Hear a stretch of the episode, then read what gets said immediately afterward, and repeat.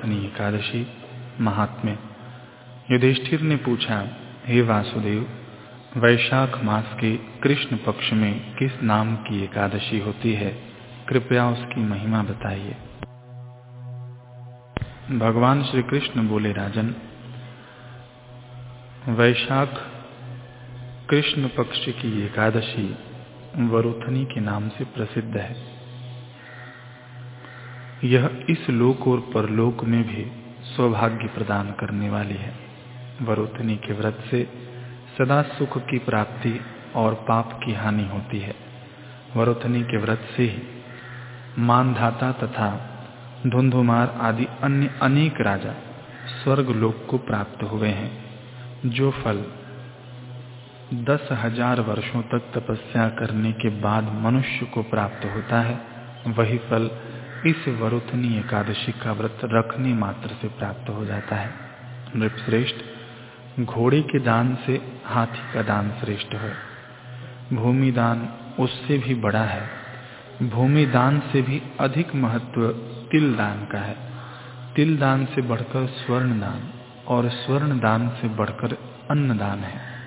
क्योंकि देवता, पितर तथा मनुष्यों को अन्न से ही तृप्ति होती है। विद्वान पुरुषों ने कन्यादान को भी इस दान के ही समान बताया है। कन्यादान के तुल्य ही गाय का दान है। यह साक्षात भगवान का कथन है।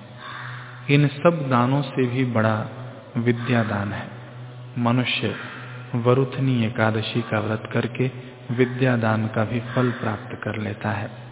जो लोग पाप से मोहित होकर कन्या के धन से जीविका चलाते हैं वे पुण्य का क्षय होने पर यातना में नरक में जाते हैं।